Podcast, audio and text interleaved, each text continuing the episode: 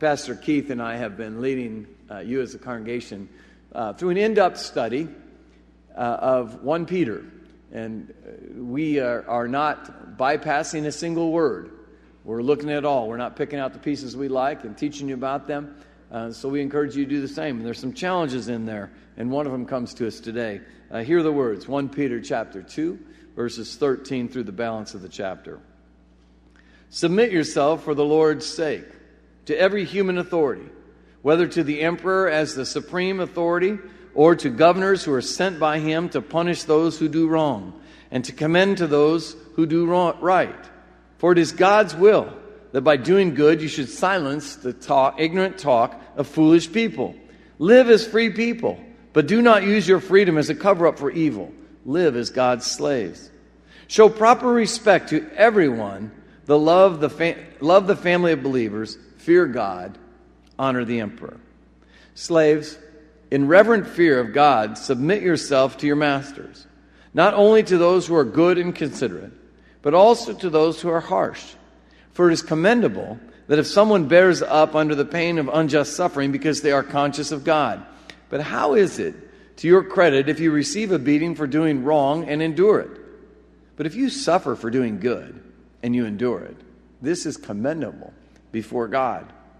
To this you were called, because Christ suffered for you, leaving you an example that you should follow in his steps. He committed no sin, and no deceit was found in his mouth. When they hurled their insults at him, he did not retaliate when he suffered. He made no threats. Instead, he entrusted himself to him who judges justly. He himself bore our sins in his body on the cross so that we might die to sins and live for righteousness. By his wounds we have been healed. For you were like sheep going astray, but now you have been returned to the shepherd and overseer of your souls. Uh, may we pray. God, from everlasting to everlasting, you speak to us. And this morning you speak words that need a discerning heart. And so, Lord God, as you bring your son, our pastor Keith, before us, we ask that you influence him by the strength of your Holy Spirit, that you give him strong voice to push through your message to us, and that we might be blessed, energized, challenged, and sent by these words. In Jesus' name we pray. Amen. Good morning. I kind of like just wearing this kind of stuff to church on Sunday. Pastor Mike says, Get over it. I think he's just jealous. You can. I have a little seat on the back of my motorcycle, Pastor Mike. I can put that on for you. You ever seen Dumb and Dumber? See that when they're cruising down the road? wow. Well, it's good to be with you this morning. You know, Pastor Mike was was right when he talked about the challenges that come when you just go through the Bible verse by verse, which is why I think a lot of pastors don't do that. Because sometimes you come to scriptures that are just tough. Sometimes you come to things that you read and you go, Did God really mean that? Or what, what's that all about? And today is certainly one of those texts in 1 Peter 2 13 through 25, you know, because all this talk of, of submitting to authority and, and you know, slaves, obey your masters, this kind of stuff, this is stuff that, that we we view that through our cultural and historical experience, don't we? You know, and, and we wonder how does that really match up with, with a good and loving God? You know, I, have you ever seen that movie, uh, 12 Years a Slave? I, I saw that movie, um, I don't know, a couple months ago, and, and it just, like, really crushed my heart for a lot of reasons, as, it, as I think it should. But there was, a, there was a particular scene in that movie about, it's a movie about slavery, by the way. Um, where this wicked slave master who just relentlessly abuses his slaves decides once a week, I guess, he has a, a, worship service where he's the preacher and he reads the Bible to his slaves and, of course, quoting verses just like the ones that we read before as a way to justify not only his actions, but the actions of all who, who would uh, abuse other human beings as well. And, and, and you look at that and you go, is that right? Is that, is that the right way to handle the Bible? I mean, you know, there's two main problems I see with when it comes to in, interpreting the Bible. And the first problem is this number one, people have used the Bible over the years to justify horrible behavior. I mean, that's just the way it is, isn't it? People have used the Bible to not only justify slavery, but, but genocide and, and all sorts of different abuse. And, and human beings have been, have been known to do that. So, so that's problem number one. And then problem number two with that is that hum, people use the Bible oftentimes to attack Christianity, don't they? You know, if, if you listen to, uh, to various people who, who oppose the faith and oppose, uh, you know, the scriptures, oftentimes they turn the Bible back on itself, don't they? And say things like, well, look what the Bible says is okay. And we don't truly believe that. Or, or let's look at the contradictions in the Bible. Or let's look at, at some of the, the outdated practices of the Bible and, and, and, and, and, then, and then put that back to us and say, well, is this what you believe? Now, the issue here is, is not what the Bible oftentimes says. The issue is, is what the Bible means. The issue has to do with how the Bible is understood. And, and you know, we could have an entire sermon series. Um, we're on number two, guys.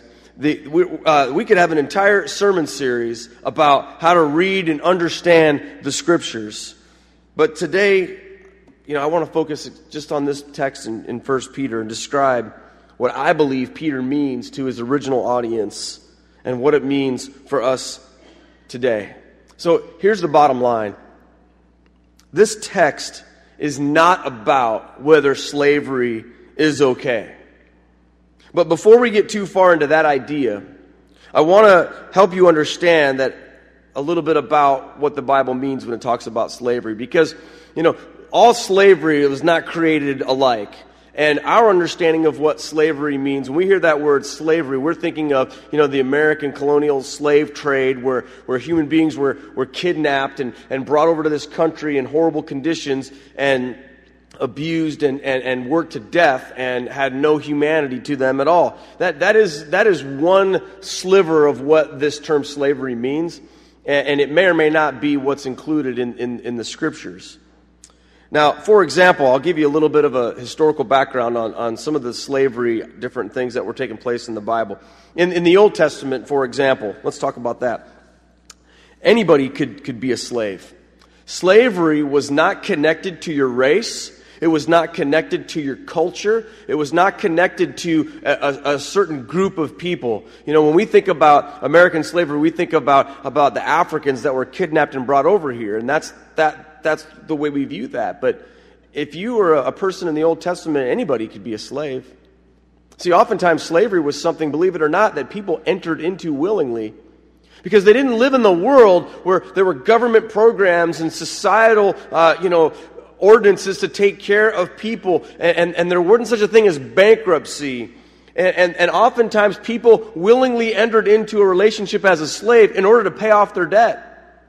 So if, if I had this, uh, uh, uh, an awful debt and I needed to pay it off or otherwise my family would starve, I would, I would submit myself to become a slave and, and basically would work for, you know, my, my board and, and education and room, all that kind of stuff. So a lot of us, I look at that, that's a job, you know. For example, slaves often, you know, in, in American slavery, sl- slaves were considered subhuman so they, would, they were not taught to read, they weren't educated, but in the Old Testament, it was, it was valued to educate your slaves. If you were a, a, a person who owned slaves or had slaves, you would educate them because they were representing your business and your, your family. So we see examples in the Old Testament, like, for example, Joseph. He was a slave. He rose to, to prominence in Egypt. Oftentimes, people who started as slaves were able to work their way up in society to become very powerful people. Certainly not something that, that is consistent with the way that we understand slavery. Slaves were educated, as I said, and, and, and in Israel, God commanded in the scriptures that Hebrew slaves be set free after seven years. This was called the year of Jubilee. And additionally, if a slave from a foreign country escaped into Israel, God commands in the Old Testament that they not be returned to their master. Deuteronomy chapter 23, verses, 20, uh, verses 15 through 16 reads this way You shall not give up to his master a slave who has escaped from his master to you. He shall dwell with you in your midst, in the place that he shall choose within one of your towns, wherever it suits him. You shall not wrong him. Now, this was pretty countercultural in the, the ancient world. Because in the ancient world, a slave was a person's property, and, and, and if a slave escaped, they were to be returned or, or punished severely and killed. So God has these strange uh, ideas about how, we're, how slaves were to be treated in, in, in this society. So if you really examine the way that the Bible handles slavery, in contrast to the way that other worldviews at the time dealt with it, you see a trajectory away from the idea that slavery is part of God's ultimate plan for the universe. Let me give you just a couple more examples of Old Testament verses that deal with slavery. Exodus 21 16 says, Anyone who kidnaps someone is to be put to death, whether the victim has been sold or is still in the kidnapper's possession. And then in, 20, in chapter 21, verse 26, it says, An owner who hits a male or female slave in the eye and destroys it must let the slave go free to compensate for the eye. So we're seeing kind of some strange ideas about slavery in a culture and in a time frame in history where, where slaves were horribly, horribly treated. But with, for God's people, God gives these, these strange commands that seem to give people humanity and seem to, to bring justice. So it sounds a lot different than the slavery of American colonialism, doesn't it? But if we follow this trajectory into the New Testament, we see even more the undermining of slavery. And I'm going to read to you a couple verses from the New Testament that, that talk about slavery too. The first one comes from 1 Timothy chapter 1, verses 9 and 10. This is Paul writing to young Timothy about, about the law. And he says this We also know that the law is made not for the righteous, but for the lawbreakers and rebels, the ungodly, the sinful the unholy and irreligious, for those who kill their fathers or mothers, for murderers, for the sexually immoral, for those practicing homosexuality, for slave traders and liars and perjurers, and for whatever else is contrary to sound doctrine. So, in this list of, of, these, of these behaviors that are contrary to God's word and, and sound doctrine, Paul lists specifically in that, in that, t- that text there slave traders. So immediately you're starting to see that God's idea is not best represented by an abusive slave master who's saying to his slaves, hey, First Peter 1 says you have to, or Peter 2 says you have to do what I say. And of course, Paul continues in Galatians 3.28 when describing the way God views humanity he writes these words There is neither Jew nor Gentile, neither slave nor free, nor is there male and female, for you are all one in Christ Jesus. You see, what Paul is doing here is he's making all people equal when it comes to salvation. He's not saying that these barriers and these categories don't exist in society. He's not saying there's literally no such thing as a male or a female and that those things don't matter anymore. He's saying that when it comes to who does God accept and how does God view humanity, he's saying that your societal view of people in, in, in categories and classes is not God's view. God views all people as one in Christ Jesus. There's one category for God and that is his children. So Paul makes all people equal when it comes to salvation. He says that when it comes to the gospel, God does not exclude anyone based on their social status, economic status, or their gender. See, here's the thing we must remember about the Bible, and this is not a contradiction, by the way. The Bible is not a book about how secular society should be transformed from the outside in through laws and government. The Bible is about how Jesus transforms his people from the inside out. And this transformation is not about politics or government or force, it's about the heart. And that's what Peter was talking about. He wasn't talking about let's have an uprising and change social policy. He was saying, how do you, as a born again Christian, live and function in an evil, broken society and honor God at the same time? How do you do that? And that's a question that all of us must face. See, this text was not about whether slavery was okay, but how do we deal with a society that is unjust? What brings honor to God? We'll get back to that in a moment, but we have to remember the words of Jesus here. Jesus said in John 18 36, My kingdom is not of this world. If it were, my servants would fight to prevent my arrest by the Jewish leaders. But now my kingdom is from another place. You see, Peter recognizes that because he heard these words from Jesus. You see, people have this mixed up idea that somehow Christianity can be smashed together with politics or with government policy and the world's going to be changed. It can't work that way. It's not supposed to work that way.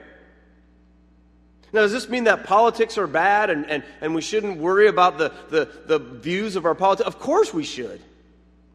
But recognize this Jesus Christ did not come to this world to give us some sort of social policy by which we can, you know, have this utopian society. Jesus came to this world and said, That doesn't work. You can't do that. You can't have all the right laws and rules and regulations. And that was his chief argument with the Jews because they took the Old Testament and they said, Here's all of our laws, and everyone must obey these laws or else. And that will create a society in which God approves. And you know what Jesus said about that? He said, You honor me with your lips, but your hearts are far from me. See, you can have all the right rules in society. You can have all the right government programs. You can have all of that stuff under the banner of so called Christian values and be so far from God, it'll make your head spin. Let me tell you something. There is no such thing as Christian values. Because Christianity is not about values, Christianity is about a person. Christianity is about a relationship with the living God through his son, Jesus Christ. Now, will that transform the way we live? Absolutely. But you can't legislate that or take that down at some policy and say, now because we have these rules and these policies, we're all in a Christian nation or we're all a bunch of Christians. It doesn't work that way. Jesus said, My kingdom is not of this world. I didn't come to this world to institute some kingdom by military force or political power. I came to transform your heart through forgiving your sins. I came to give you a new creation in your heart. I came to help you turn from darkness into light. I've come to transform you from the inside out. And that's how God transforms the world. It's through transformed people. So Peter is not writing about policy and which policies are okay and, and, and how should society be. He's saying, how should Christians be? How should you be? How should I be? That's his audience. He's encouraging people, as we read last week, to view themselves not as residents in this evil world, but rather as foreigners. He's implicitly undermining unjust institutions like slavery, but not through violence, but rather through the gospel. See, it's only when a person's heart has truly been transformed by the gospel that the idea of slavery becomes demolished. So let me give you a, great example of this from the New Testament. Isn't this fun going through the Bible and learning about these hard verses, by the way? See, I, I, I really enjoy this. It's difficult, yes, but you know what? We have two choices, I guess, when it comes to, to you know, dealing with it. We can ignore it you know, and, and just preach on the things that everyone goes, oh, that made me feel so good, Pastor. You know, woohoo. You know, we could preach on Jeremiah 29 11 and how God has a plan for you to give you everything you ever wanted, right? Everybody loves that verse. See, we could ignore it and just, or we could just plow through it and really get to the heart of what God is, is trying to say to us. And, and it's tough, isn't it? But I, I believe this the more we understand the heart of God and how we interact with it, I, I believe the more our lives will be transformed. Speaking of transformation, there was this guy in the New Testament. His name was the Apostle Paul. We've mentioned him a couple times today. And there's a book that he wrote, and I, I struggle to call this a book because it's like three paragraphs. It's called the Book of Philemon. You guys know what that's all about, right? You ever read Philemon? Okay? If, if you're going through your Bible playing Russian roulette sometime, you know, God, what should I do today? Boom. You probably won't land on that because it's one page. But in this book, in this letter, Paul is describing a situation, and, and, and what scholars believe has happened is in his journeys, Paul has converted a runaway slave named Onesimus to Christianity. So Paul has found this young man who, who was a runaway slave. He's converted him to Christianity. And now he's writing a letter to Onesimus, because now Onesimus is a fugitive, right? He's, he's in Roman society and he's a slave and, and, and he's a fugitive. And Paul is saying, hey, I'm going to step in and help this brother. So he, he writes a letter to Onesimus's owner, Philemon. And that's what this letter is. And in this letter, Paul says this to, about, about Philemon. He's instructing Philemon to receive him back. But in verse 16, he says, No longer as a slave, but better than a slave, as a dear brother. He is very dear to me, Paul writes, but even dearer to you, both as a fellow man and as a brother in the Lord. Now, Paul's not writing this letter saying, hey, you know what? We need a new policy here. We need a new societal law. We need a new candidate who can fix everything. We need some kind of government program here. He's saying, look, the gospel makes us all equal. The gospel makes us brothers, Philemon. The gospel makes you and Onesimus no longer this slave, you know, master relationship anymore. But now I want you to treat him as your brother in Christ because that's truly what he is. Now, does that sound like a book that endorses American colonialism, kidnapping, and abusing slaves? Does that sound like that? Of course not. But you see, it's much easier just to throw, you know, lob hand grenades at the Bible from a distance and say it's an outdated, evil book that doesn't have anything to do with our society. See, the truth is, the Bible is very complicated. The Bible is a difficult book to understand because it was written to a people in a different time and a different culture. Sure, it has, it has meaning for all of us in our day, but to get to that meaning, sometimes you got to dig a little bit deeper to find out what was going on. And sometimes we have to peel back our own understanding of things as they skew our perspective. And that's not a bad thing, it's just a human thing. And that's what we see here. You see, here's what we take with us God transforms through the gospel, and that's what we understand our mission to be about. So, in the same way that the world is transformed by the gospel, not through laws and politics and society, all that stuff, you and I are transformed by the gospel, you see? Not through laws and rules and regulations and rituals and religion and things to check off our list and, and all the stuff that we do to try to be good Christians. We're not transformed because we've been confirmed or because we've been baptized or because we've been to Sunday school or because we made a kit or because we went to Haiti or because we gave money or because of any of those things.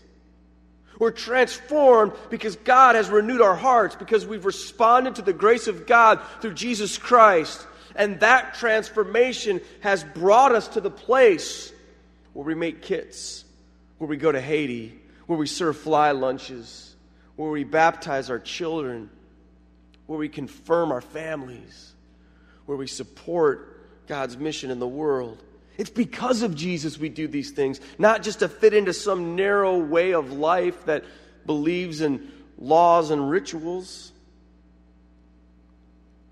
See, it's the inside out new birth, the spiritual birth, the kingdom of heaven, not the kingdom of the earth that matters. So, in this text from Peter, we are reminded to make our aim not our own personal comfort and advancement in society, but rather the glory of God. We're not called to leave the world or to isolate ourselves, but rather to conduct ourselves in a way that brings honor to God. So, what honors God in this evil, hostile world? You know, according to Peter, it's respect, holy living, endurance, love, freedom, and obedience to authority. You see, in that culture, any excuse to kill and destroy Christians would be taken. And if it could be said about you and about I, if we were in that culture, that we were defying the laws of the emperor and that we were trying to, to bring some kind of uprising, it would discredit what God was trying to do. So Peter says, Don't worry about all that. Just put up with it for a while so that anyone who attacks you will be put to shame. Because when they see the Christians being the one who endure the persecution, endure the hardships, endure the trials, endure the pain, then it makes people ask the question, why would you do so? And the answer is because of Jesus. Because look what Jesus endured. You see, I love that. I love that the answer to any question about why we would do anything is Jesus Christ. He is the answer. Why would you allow someone to mistreat you at your workplace? because of Jesus. Now, does that give the workplace person the right to mistreat you? Of course not.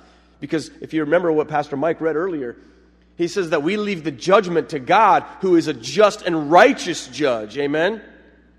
God will deal with that. God will deal with those who oppress you. God will deal with the wrongs of society. God will deal with the abusers and the slave traders and the kidnappers and all who do evil. God will avenge that and God will deal with that. He will judge it and He will do a whole lot better job than I or you ever will do. Our job is not to, to, to inflict revenge or judgment. Our job is to love and serve God and trust Him. And as Christ is our example, we can do it. Knowing that in Christ all the wrongs we've suffered will be rewarded, knowing in Christ that we might live for righteousness, knowing that we've been healed of our sins. You see, if you choose to live the world's way of always getting yours, how does that make you feel? I'll tell you how it makes me feel. It makes me feel frustrated all the time because no matter how hard I try to make sure I get everything I want, it doesn't always happen, does it? You know what I'm talking about? If you're the kind of person that's always concerned with, well, did I get mine? Is it my turn? What about me? Then no matter how blessed you are, no matter how much you have, no matter how good things are, you're never going to be fulfilled, are you? Because there's always something in there. There's always somebody else that has it a little bit better than you. There's always something out there that you didn't quite get that you wanted. And we react in kind of crazy ways, don't we, when that happens?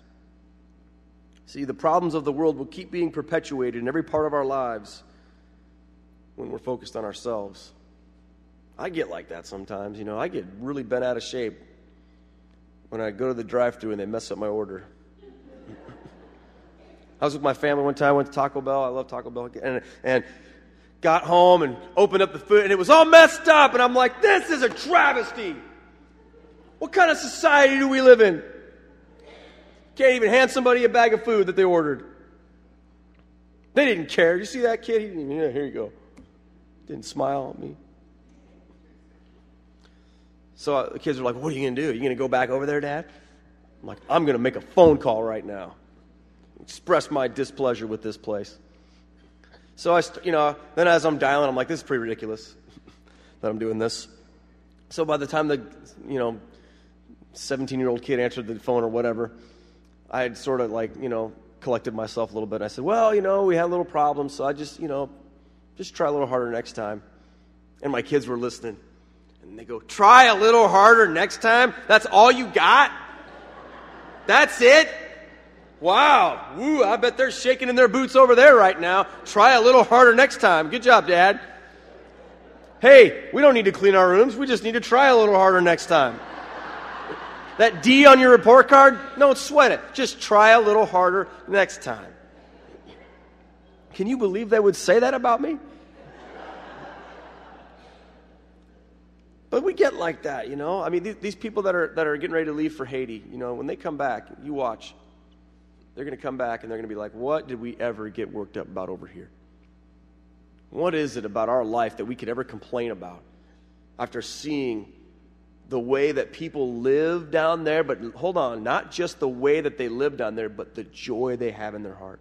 The believers in Haiti that we interacted with were the most joy filled, satisfied people I've ever met in my life. And they walked. We, we fuss about parking here at this church, don't we? I do. Not today, though. I got a great spot this morning.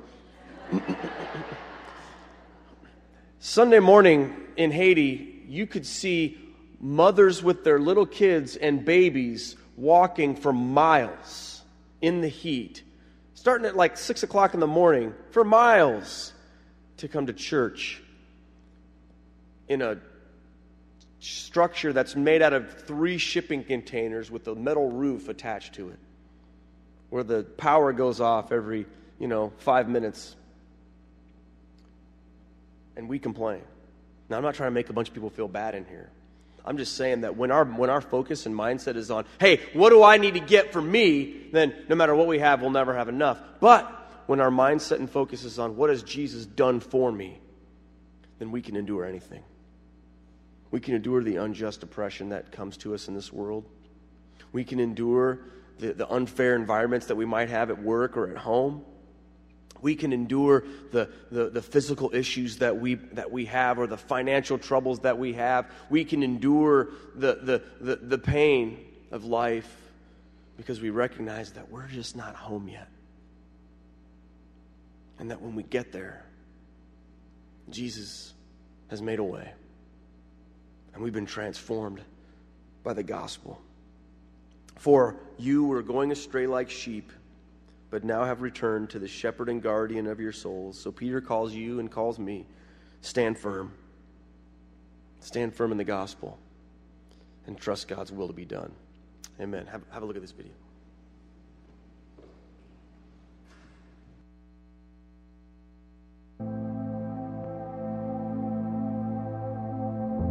Marian Methodist is special to me um, because of the people here. Um, we have received so much love and support throughout um, the last few years. I just can't imagine this place without these people. Uh, we choose to give our gifts to Marian Methodist um, because God's doing great things here. Um, and He's got great plans for, for all of us here, and we want to support that and support the things that our kids will be up to in the future. My name is Joanna Liscombe. These are the reasons why I choose to give to Marian Methodist.